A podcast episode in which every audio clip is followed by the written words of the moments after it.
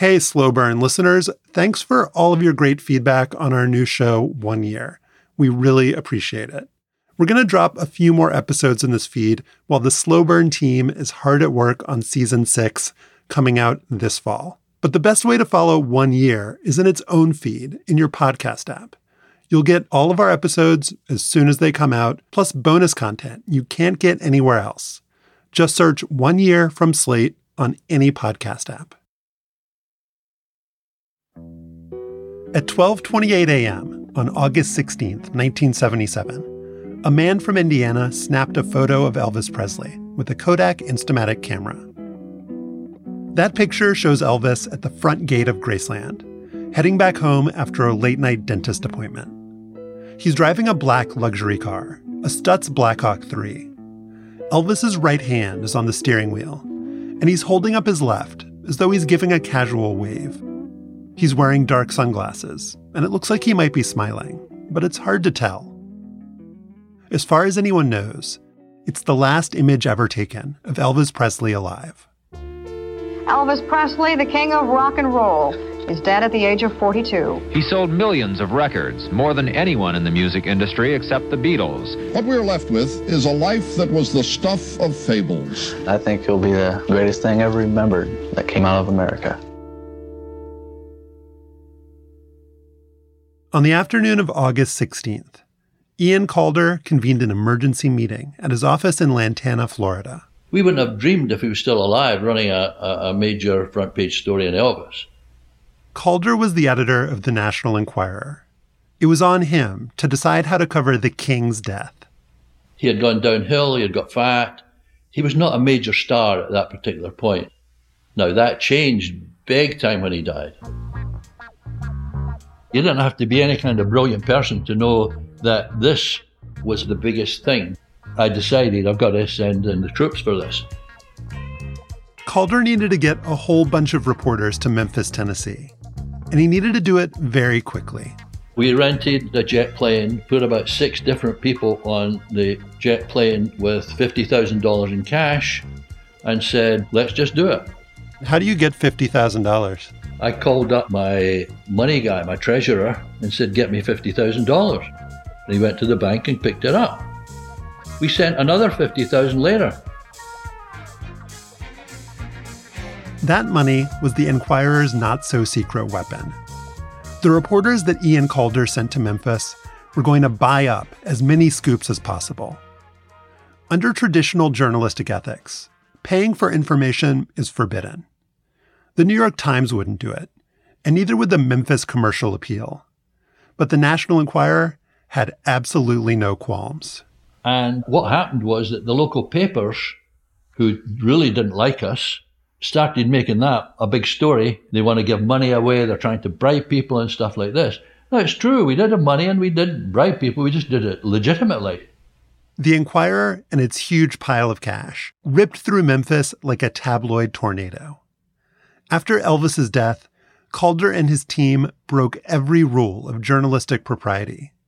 And when their work was done, they'd made newsstand history.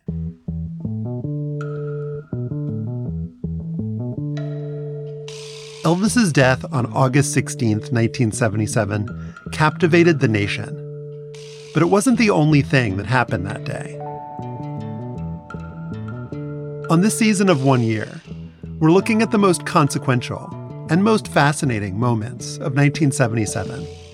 And in this week's episode, I'm going to tell three stories from a single day in August. One is about a mysterious signal from outer space.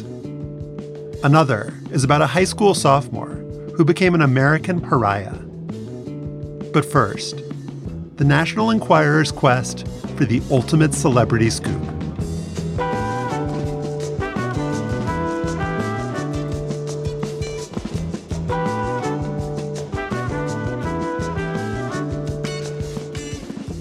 I'm Josh Levin, and this is One Year, 1977.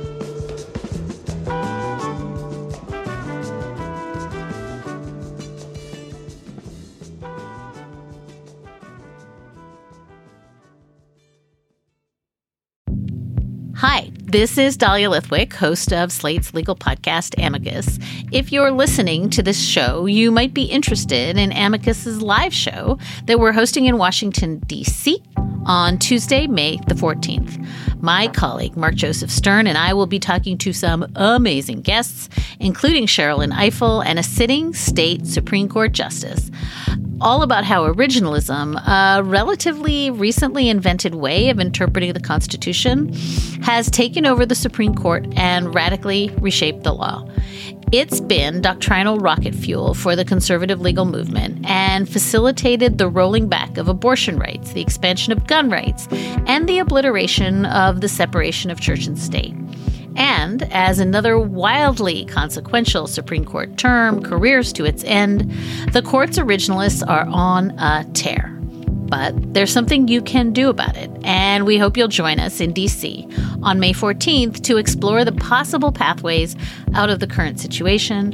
Go to slate.com slash amicus live for tickets.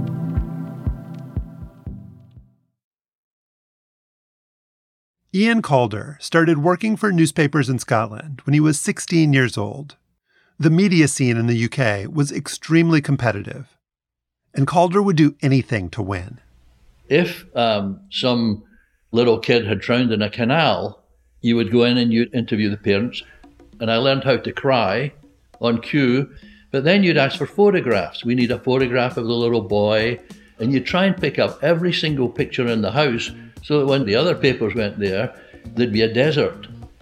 Now, if you were second, that was a problem. You had to fight your way because the other guy would do the same thing. Calder got hired by the Enquirer in 1964. In those days, the American tabloid distinguished itself by publishing gore, including a photo of a police officer carrying a severed head. But by the 70s, the Enquirer had cleaned itself up and become a supermarket staple. Calder's newspaper ran stories on government waste, fad diets, and every kind of celebrity scandal. In 1977, it had a weekly circulation of 5 million and an editorial staff full of hard charging, mischievous British expats. It was the only place in the world where you had an unlimited budget, basically. If you wanted to sit beside a celebrity on the Concorde, you could do it. That's Tony Brenna, he was a roving editor for The Enquirer. Which led me to the Philippines, Japan, Moscow. Pretty nice gig, actually. When Elvis Presley died, Brenna got on that private jet from Florida to Tennessee. In the days that followed, the Enquirer sent more and more reinforcements and took over an entire floor of a Holiday Inn. Turned it into a newsroom printers and fax machines and phones. And um, we had about 30 reporters and stringers there. In August 1977, it felt like the whole world had descended on Memphis. It was as if the King of England had died. no, it was insane. The thousands of mourning Presley fans who had converged on Memphis came from all over the nation. I just can't believe he's dead. It's terrible. I don't know Elvis personally, but I've seen a lot of his shows, and I feel like he's a friend to me. It's just unreal right now. I just can't believe it. I'm just numb. I'm in a daze. All of those people wanted to pay their respects to the king of rock and roll. And they wanted something to remember Elvis by something they could hold on to. How's business going with these T-shirts? Oh, it's going great. It really is. I think Elvis would have probably liked it, you know, and he probably does. You know, I think his spirit, his, uh, you know, uh, consciousness probably is around.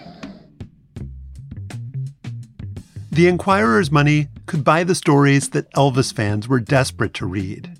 Who was with him when he died? What did his final hours look like? What were the family secrets that hadn't yet been revealed? All that cash could also buy exclusivity. For The Enquirer, which came out only once a week, signing sources to exclusive contracts was essential, the only chance they had to beat the daily papers. And so, it was a huge coup when the tabloid struck a deal with the paramedics that carried Elvis out of Graceland. They told The Enquirer that Elvis's face and neck were blue, and that it took five people to lift him onto a stretcher. And they said that Elvis's father cried over the body. Recognizing the value of what they had, the Enquirer put the paramedics on a plane to Florida, where the competition couldn't find them. The Enquirer also bought up Elvis's girlfriend, Ginger Alden. Alden was in bed with Elvis on the morning of August 16th. That afternoon, she found his body slumped in front of the toilet. Well, that was the big get. We we thought nobody could beat that because we had her entire exclusive story. Ginger Alden's first person account was going to sell a lot of newspapers. But the Enquirer's owner, Generoso Pope Jr., demanded something more. Pope believed he understood what readers were looking for, even if they didn't know it themselves. Ian Calder again. The major thing was you got to get a photo of Elvis in his coffin. That was like going to be the pièce de résistance. How could people who loved Elvis not want to keep that as a souvenir? There are a bunch of competing accounts of how the National Enquirer went about getting that photo. But those stories all start in the same place the public viewing of Elvis's body on August 17, 1977. Those who did get in entered a small anteroom, which was almost filled with a copper casket. He was dressed in a white tuxedo, wearing a simple silver tie. Many of the people, as they came out, were crying. Tens of thousands of mourners passed through Graceland to get a glimpse of the open casket. But cameras were strictly forbidden, and Elvis's bodyguards were ready to enforce that order. They suspected that the tabloid press might try and do something crazy like this. So they were right. Even with those bodyguards standing watch, the Enquirer did try to sneak in some photographers. One editor later claimed they went so far as sending in people dressed as nuns. But in the end, he said, everyone just chickened out. By this point, it was clear they were going to need another way in. Their best hope was to get some help from the inside. The Enquirer's photographers waited outside Graceland, looking for family members walking out the gate. When they spotted one, they trailed him to his next destination.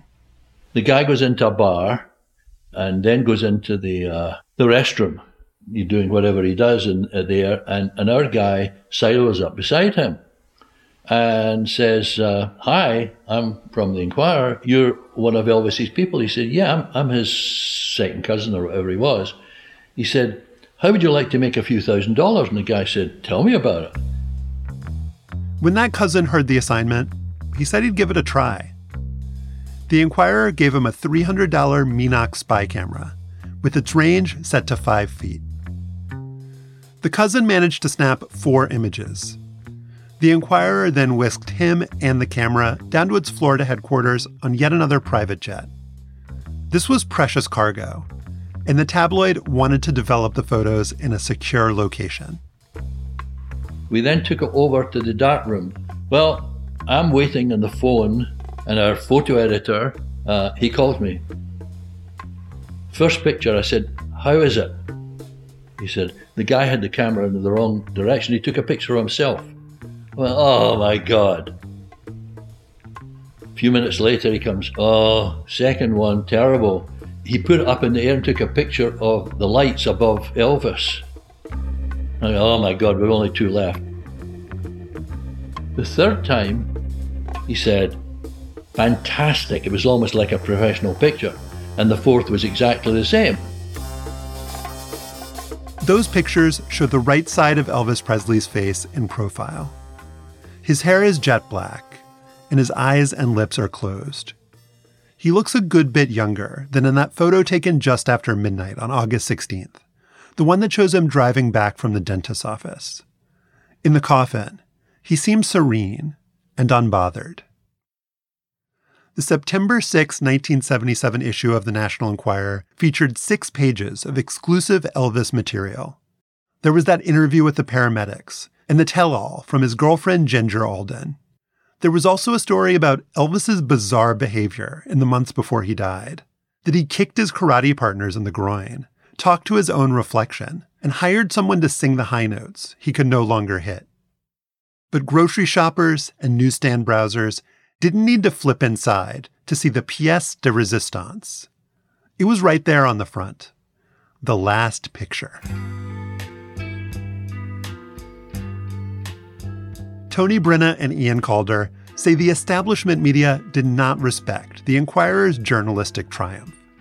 This is disgraceful. This is disgusting stuff. You know, I mean, those those sort of comments. I got a call from the AP, Associated Press, and uh, they wanted a story on how terrible it was that we would run a picture of Elvis in his coffin. I said, Well, let me tell you, I said, Elvis was the king. You know if anybody who's an Elvis fan didn't want that picture? I said, Our readers demanded that we do the picture, and we were the only ones that could do it. Elvis Presley's cousin got $18,000 for those photographs, the equivalent of $81,000 today. For the Enquirer, it was a great investment. The September 6, 1977 issue sold nearly 6.7 million copies, almost a million more than the tabloid's previous all time record. And that's absolutely a sellout. I mean, that was every copy we printed.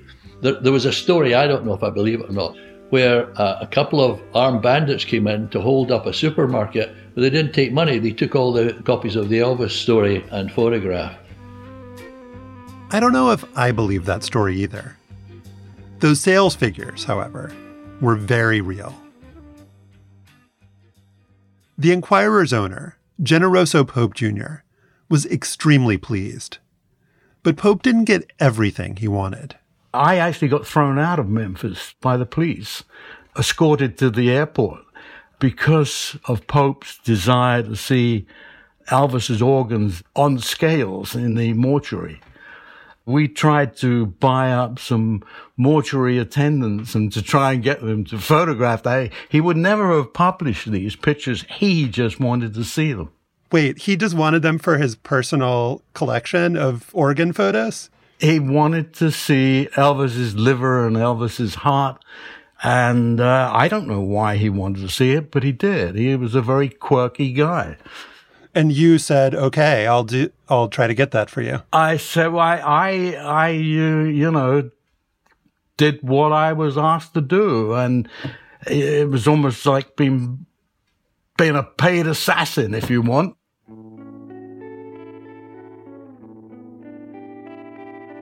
You can buy the Elvis coffin issue of the National Enquirer on eBay for about $20. There's another, less tightly cropped version of the famous coffin photo inside the paper, on page 23.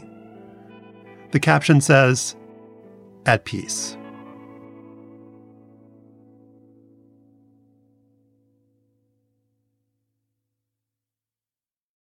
Up next, a high school student in New Jersey takes a stand by refusing to stand up. You can challenge America itself as long as you leave the flag alone. The minute you mess with that, you are the worst kind of person in many people's eyes. On August 16th, 1977, she got her day in court. That's coming up after the break.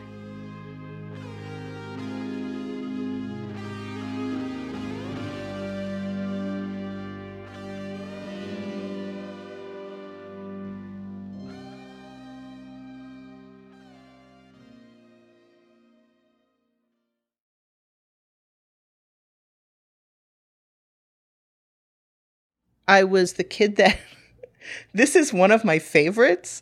I got them to allow girls to wear pants to school. That's Deborah Lipp. She was born in 1961 and grew up in northern New Jersey. Her sartorial rebellion came in elementary school. Girls were supposed to wear skirts, and I just wasn't having it, so I would just go to school in my pants. And the other girls started to notice that I was not getting in trouble, and within a few weeks, all the girls were wearing pants to school. I got backed into a corner. This was not something I felt I should be doing, so I didn't do it. Lipp calls herself a loudmouth, and she says her childhood wasn't a peaceful and contented one. I was very combative. I was angry a lot, moody, smarter than everybody, absolutely convinced that the fact that I was smart made me exempt from many of life's rules. I definitely made the decision when I was 12 that Judaism was not feminist, and therefore I did not wish to be bat mitzvah. And so I refused to go through with that. In 1975, Lipp moved to Massachusetts to live with her dad. For the next year and a half, she went to what she describes as a hippie school. It was great. The entire school was run one person, one vote. You decide what classes you're going to, you put together your own educational curriculum, you can decide never go to class at all. So I didn't attend a lot of classes, but I knew Robert's Rules of Order.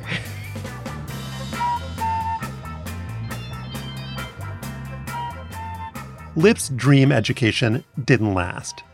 In early 1977, her dad got a job back in New Jersey. Lipp enrolled in public school in Mountain Lakes, a small hilly suburb 30 miles outside New York City. She was in 10th grade. I was in peak angry rebellion. I was new in town in a small town where everybody had gone to kindergarten there. My social life was, you know, basically a disaster. And then I had to have this Pledge of Allegiance. I pledge allegiance to the flag of the United States of America and to the republic for which it stands. The Pledge of Allegiance has been around since the early 1890s, and it began as a marketing gimmick. Francis Bellamy, who worked for a magazine called Youth's Companion, wrote the pledge as part of a push to sell American flags to public schools. Bellamy was a former Baptist preacher, and he believed that true Americanism was being threatened by mass immigration. He once wrote that the people must guard, more jealously even than their liberties, the quality of their blood. The pledge was quickly adopted in classrooms across America. Up until World War II, students recited it with their right arms outstretched in a stiff salute. That got changed to a hand over the heart, because the original gesture resembled the Nazis' Sieg Heil. Another change came in 1954, when Congress added the words under God to distinguish the United States' values from those of godless communism. One nation, under God, indivisible, with liberty and justice for all. I just knew that that was not something that I believed in. I am very conscious of the way that religious liberty in this country is one of the core freedoms that we have.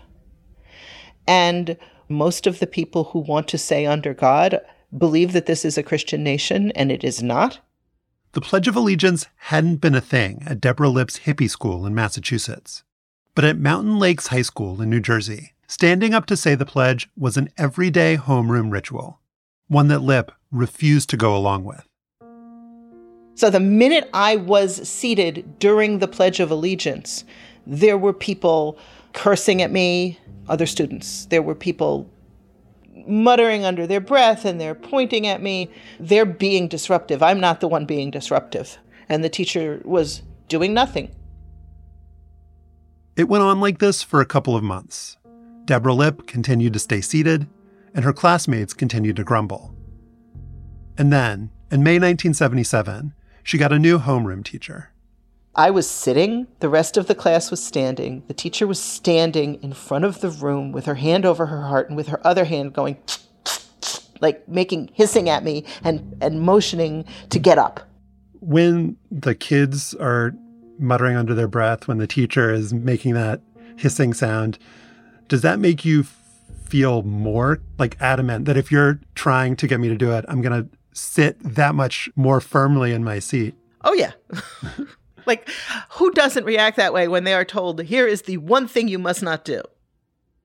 Deborah Lipp's teacher, she was adamant too. The next morning, I got to school a few minutes early, and she grabbed me outside the classroom and said, You can either stand or you can be expelled. So I went to the principal. And he pulled out a little handbook of the legal rights of students in the state of New Jersey, and I was shocked. In 1943, the United States Supreme Court ruled that public schools could not force students to salute the American flag and say the Pledge of Allegiance. But a New Jersey state law required students like Deborah Lipp to always show full respect to the flag by standing at attention. To stand at attention for the Pledge of Allegiance is, in fact, participating. And I knew I had the right. I absolutely understood that sitting was a form of speech. I was unable to articulate this in these words when I was 16, but the thoughts were definitely these that the way to be a loyal American to me is not to make a pledge of loyalty. The way to be an American is to be fundamentally a revolutionary, to fight for what's right, to use our constitutionally provided protections to advocate for free speech and freedom of religion and freedom of the press. And an oath of loyalty is the opposite of that. Threatened by her teacher and principal, Lipp had to make a choice. I mean, one of the thoughts that went through my head is I could just be late every day for school until I graduated so as to miss the pledge. I mean, I didn't know what to do. And I got home from school that afternoon and found the ACLU in the phone book. And they took my case. Within a couple of weeks, a New Jersey judge issued a temporary restraining order, barring Lipp's High School from punishing her. I remember turning to my stepmother and saying, I guess this is going to show up in The Citizen, which was the local weekly giveaway. Like, I had no idea what was about to happen somebody picked it up and it went very quickly from local to the New York Times. Then it was everywhere. In that Times article, Lipp called the New Jersey law absolutely absurd. She said, If I'm only free to stand and not sit during the pledge, then I'm not free at all. The story also included a photo of the teenager. She was wearing glasses and a striped halter dress, and she was standing in front of an American flag. Once Lipp's story hit the papers, she got some supportive phone calls. Strangers praising her quest for justice and telling her she was brave. One of those well wishers would later become her first husband. I remember distinctly that I was cleaning up a huge mess that the dogs had made, so I was just eager to take a phone call, you know? and he had seen my picture in the Times, so he called and he congratulated me and then he chatted me up and then he flirted with me and then he asked me out on a date. And our first date was the 4th of July, which was great as it turned out because there was a rally against me in my hometown, but I wasn't home for it. The veterans of foreign wars, disabled American veterans, Catholic war veterans, they were all united against her. In the year after the flag waving frenzy of the bicentennial, that July 4th rally reflected the mainstream consensus in Deborah Lipp's community. Someone even made bumper stickers that said, Ship the Lipps to Siberia. They were passionately vitriolic, and the level of nastiness and, and just craziness to this day blows my mind. I had a five year old sister who was not allowed to play with the five year old across the street because she was a Lipp. What was the five year old going to do? My parents, they were kind of horrified. Politically, they agreed with me, but they did not want this to be happening. They did not want the attention, they did not want any of it. I asked if we could have an unlisted phone number because the hate calls would not stop. And they said, well, all of our friends have this number. That would inconvenience us. So, in addition to keeping a listed phone number, I was required to be the one who answered all phone calls so that if it was hate speech, I was the one receiving it. It was brutal. You're a communist, go live in Russia, string of unintelligible curses, bomb threats and anti-Semitism. That that would be the highlights. On August 16, 1977, Deborah Lipp traveled to a federal district court in Newark, New Jersey. She went with her attorney and her boyfriend, the guy she'd met over the phone. Her parents chose not to attend. I was completely confident, and my lawyer was also 100% confident. The judge's name was Curtis Meanor, and he was very Norman Rockwell looking guy. He ruled in court that day. I mean, we were not in court for even a half an hour. Judge Curtis Meanor declared the New Jersey state law unconstitutional. He said that it illegally compelled symbolic speech in violation of the First Amendment. And he said that Deborah Lipp wouldn't cause any disruption by sitting down, so long as she didn't whistle, drum, or tap dance. I felt great. I felt vindicated. I felt patriotic. I, I, do remember that my case was decided the day that Elvis died. So my picture and Elvis's picture were on the front page of every paper in the US. You don't forget a thing like that. Not long after the judge ruled in her favor, Deborah Lipp went back to Mountain Lakes High School for her junior year. A lot of people hated me, but the teachers gave me a wide berth because they knew that if they messed with me, I would fight them.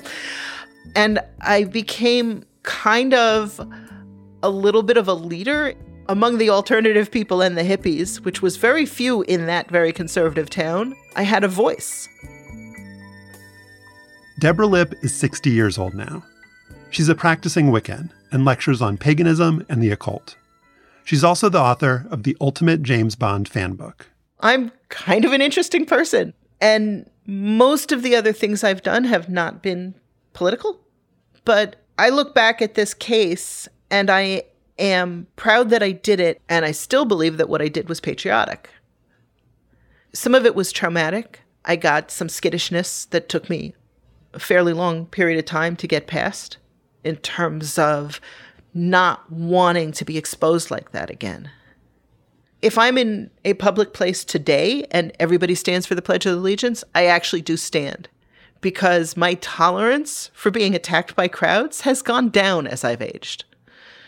I fight for things all the time. I remain a troublemaker, but I learned the hard way that making a spectacle of myself isn't an easy thing to live with. Lipp's victory changed the law in New Jersey, but the Pledge of Allegiance is still highly contested terrain. The Supreme Court has never ruled on whether it's constitutional to require students to stand at attention during the pledge. All these decades later, children nationwide are fighting the same fight Deborah Lipp did in 1977. The state of Texas is supporting a Houston area school that expelled a student after she refused to stand for the flag during the U.S. Pledge of Allegiance. An 11 year old Polk County student arrested at school after refusing to stand for the Pledge of Allegiance. Why couldn't have you just asked me to get up? I mean, I still would have said no, but it's better than snatching me out of the chair. Is that frustrating to you to see these stories still in the world? It's enormously frustrating. I have made it a point every time there's been a case since then to sit down and write a supportive letter. My daughter's high school teacher contacted me because she wanted me to know that my daughter was sitting during the Pledge of Allegiance and that she wanted me to give permission for that. And I said, by law, you cannot ask for my permission. She has the absolute right to do that, regardless of my opinion. And the teacher responded, Okay, I just wanted to make sure she had your permission. It horrifies me that, that teachers are not taught that students have civil rights. I weep for a country that doesn't cherish its own freedoms. To the extent that I am the villain in somebody else's story, they don't know what it is to be an American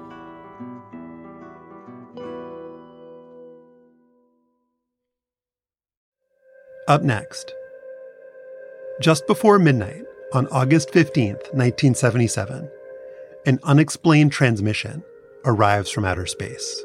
I think there is a strong possibility that it was a signal from extraterrestrial civilization. We'll be right back.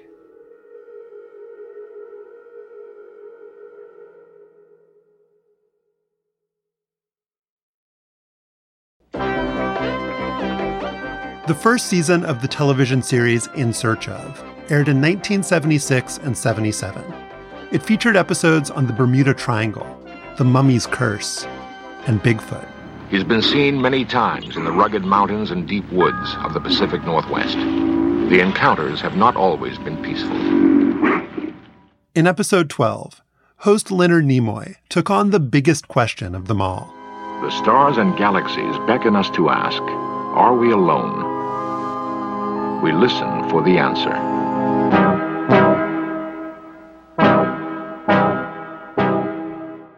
The episode was titled A Call from Space.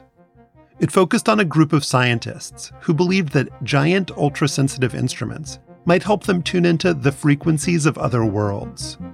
One of them was an astronomer at Ohio State University. His name was John Kraus.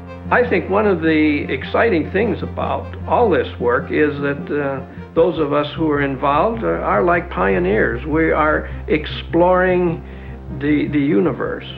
It's a pioneering venture to uh, find out what is out there and perhaps who is out there.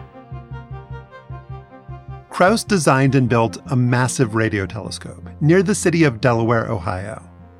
And starting in 1973, he used that telescope to do something unprecedented. He launched the first ever long term systematic SETI project. He was searching for extraterrestrial intelligence. The probability of life developing elsewhere is hard to determine definitely, but I don't think it is zero.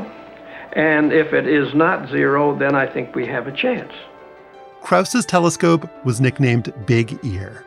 Well, it's just simply a big antenna, an enormous antenna.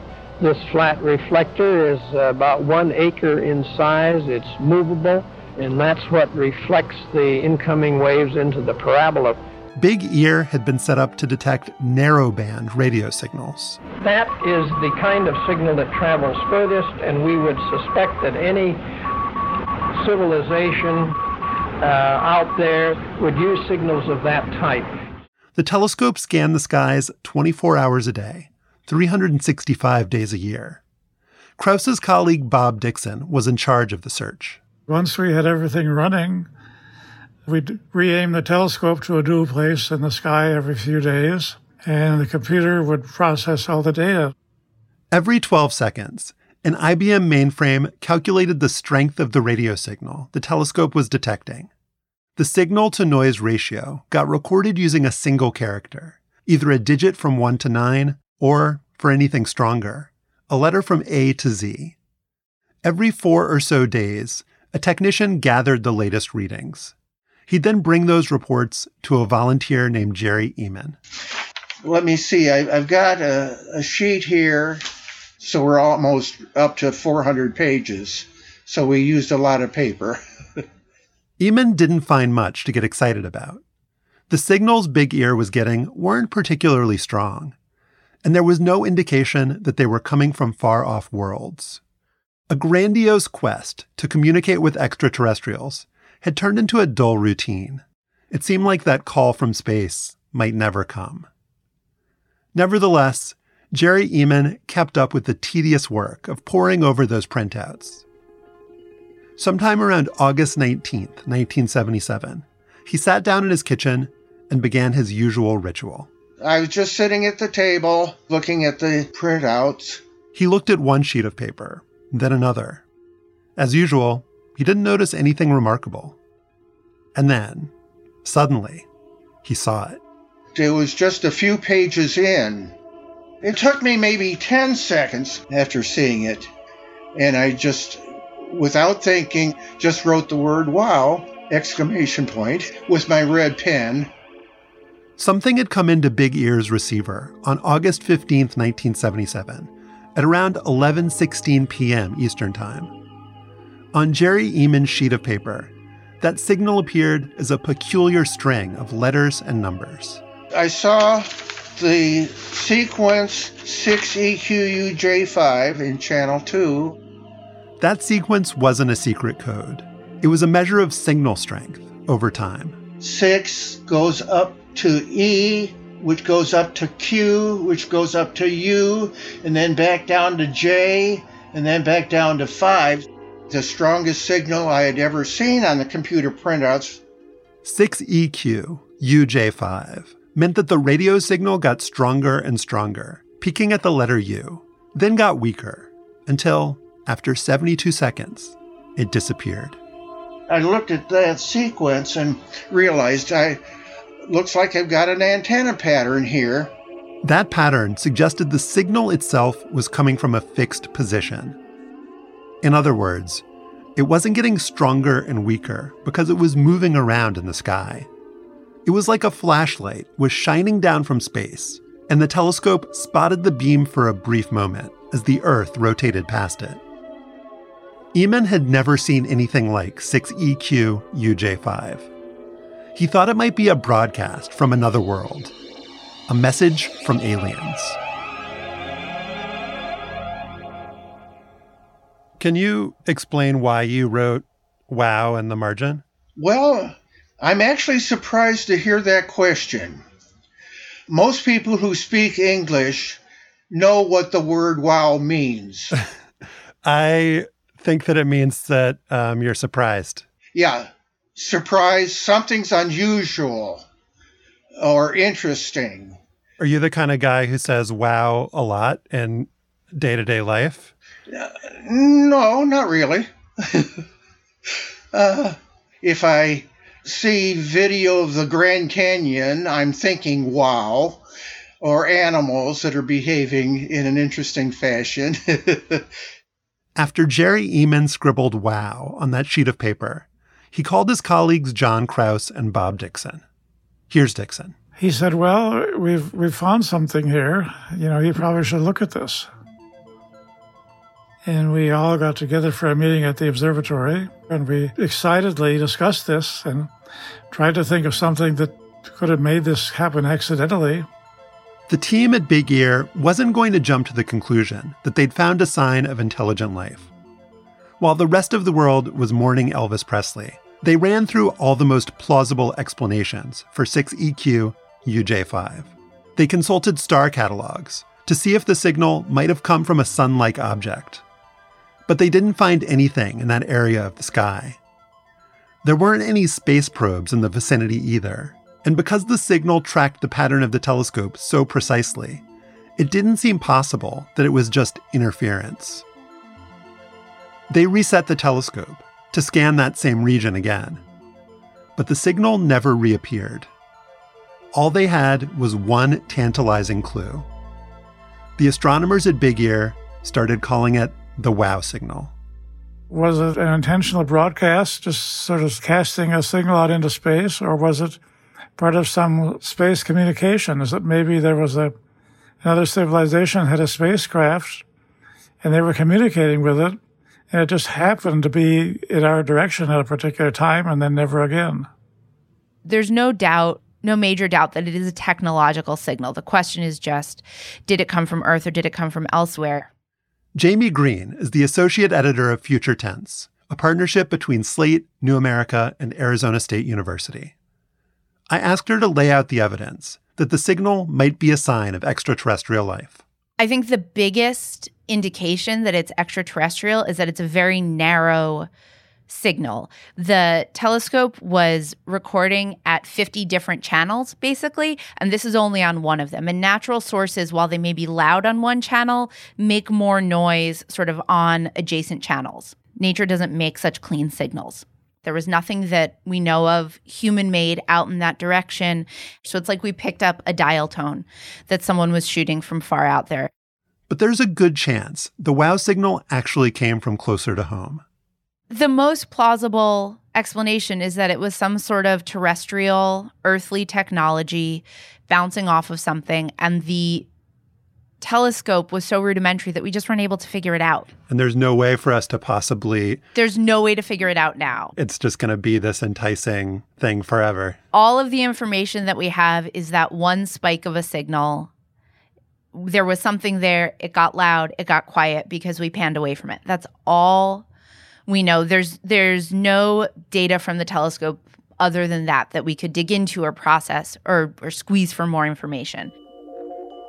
In 1977, the great beyond loomed incredibly large in the popular imagination. The two highest grossing movies at the American box office were Star Wars and Close Encounters of the Third Kind. But the astronomers at Big Ear weren't looking to capitalize on all that outer space hype. They were serious scientists, and they didn't want to be accused of peddling science fiction. And so, for a while, they kept their finding to themselves. Bob Dixon did reference the WOW signal obliquely in a short documentary broadcast in early 1979. Dr. Dixon, have we received signals, have you received signals that we simply can't explain?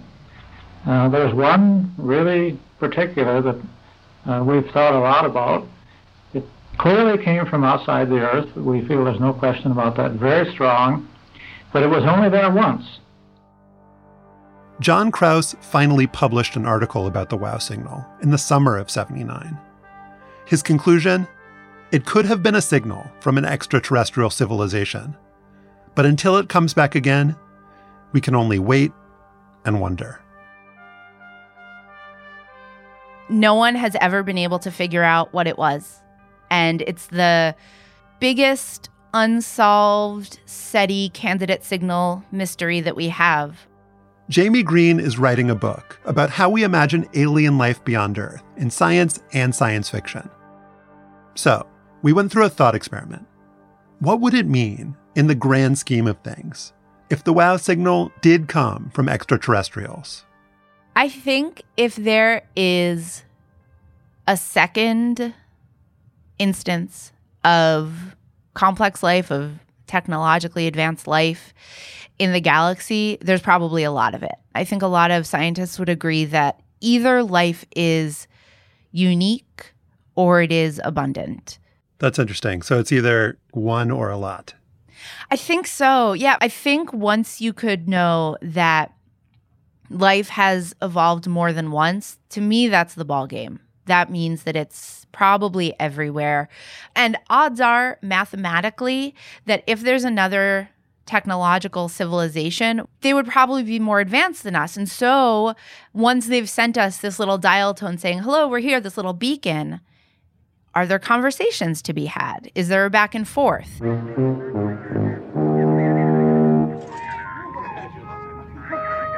In Close Encounters of the Third Kind, the scientists figure out how to communicate with the alien's mothership. Seems they're trying to teach us a basic tonal vocabulary. It's the first day of school, fellas.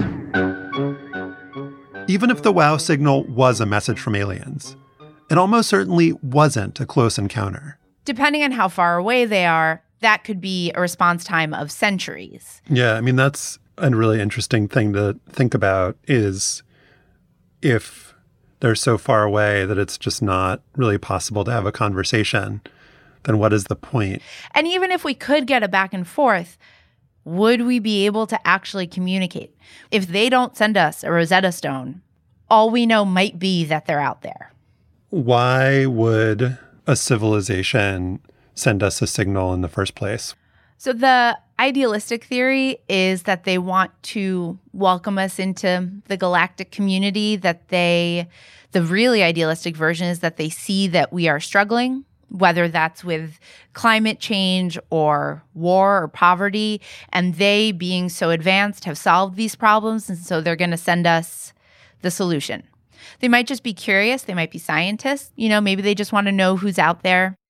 There are also the more cynical views of this that they want to find us so that they can come murder us and steal our water or whatever.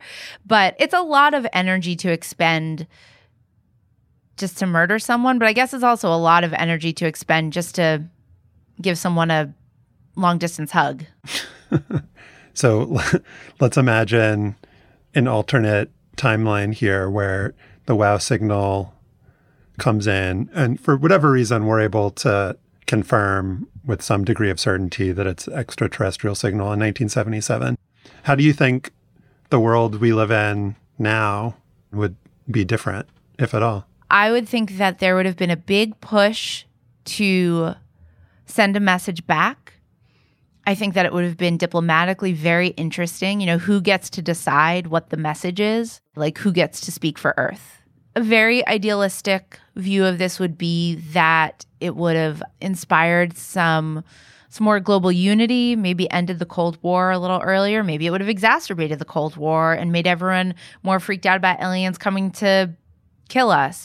There's so many people and animals all across the planet that don't really enter into our daily sphere of concern. So, what happens when there are more people millions of miles away? How does that change your daily life? I don't know. And I think, I mean, one thing that you're kind of circling around is that one reason to do this kind of search is that it tells us something about ourselves. It's a mirror. The way that we imagine aliens tells us a lot about what we think is even more intrinsic than human nature. You know, what is biological nature? Do we assume that becoming more advanced, becoming more intelligent means developing technology? We had radio technology because of the military, because of conflict, because of war. Do we assume that war is universal? Do we assume that war is something to be transcended and that aliens are going to, you know, give us a little boost? The way that we imagine aliens is ways of trying out different futures for humanity. Big Ear's search for extraterrestrial intelligence went on for 22 years. The telescope never found anything like the WOW signal again. But 6EQ UJ5 hasn't been forgotten by scientists who are still looking for extraterrestrial life, or by purveyors of science fiction. The WOW signal? In August 1977, my buddy Jerry Ehman found a transmission on the printout like this. He was so excited he wrote wow in the margins. What was there? A signal 30 times stronger than galactic background noise. The wow signal is the best evidence of extraterrestrial intelligence. In 1998, four years after that X Files episode aired, Big Ear got demolished to make way for a golf course. The astronomer who designed the telescope, John Kraus, died in 2004. Someday this call from space may come. It's hard to say when it will. The signal that we're looking for might uh, be found uh, within a day, but it might be weeks, years, but it will have profound significance to man. Bob Dixon, who ran Big Ear's search for extraterrestrial intelligence, thinks it's very likely that there are other civilizations out there. Our galaxy, even, is so vast with so many millions of stars and planets. It's hard to think of all the other galaxies there are in the universe. It just doesn't seem likely that life evolved only on this particular planet. This is a really, really hard question. Earth is a really good planet to live on. The sun is a particularly calm star. We are lucky to be here. But there's this principle that's just called the Copernican principle. It's like a rule of thumb. You should never assume that we are central, that we are special, that we are any of that. So I, I think I don't know. I I want it to be. I want there to be lots of other people out there. You have a rooting interest yeah, here? Yeah, don't you? I mean, wouldn't that be better?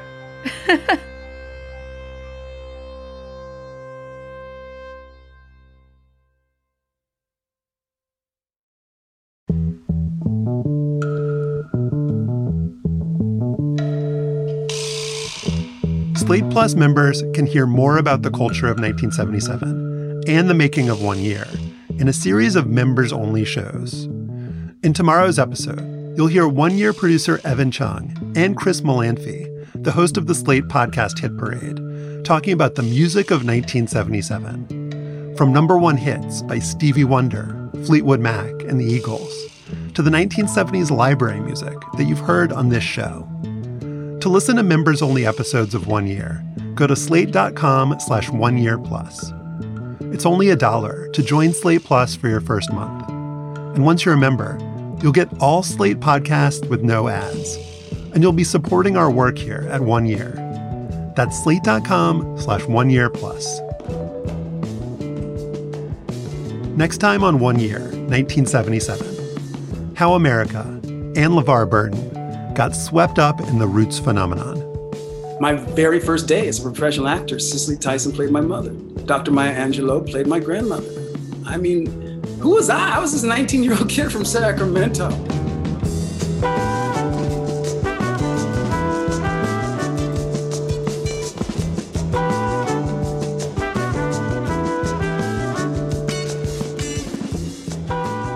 One Year is produced by me and Evan Chung with editorial direction by Lowen Liu and Gabriel Roth.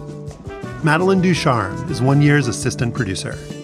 You can send us feedback and ideas and memories from 1977 at oneyear at slate.com. We'd love to hear from you.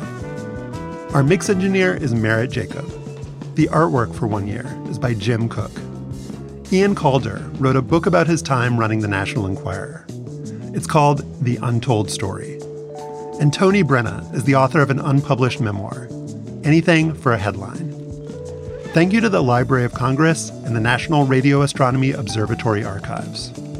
And special thanks to Jack Hamilton, George Plaskettis, Bill Smee, Mark Joseph Stern, Caleb Scharf, Jason T. Wright, Sung Park, Katie Rayford, Asha Saluja, Amber Smith, Seth Brown, Rachel Strom, and Chow Tu. Thanks for listening. We'll be back with more from 1977 next week.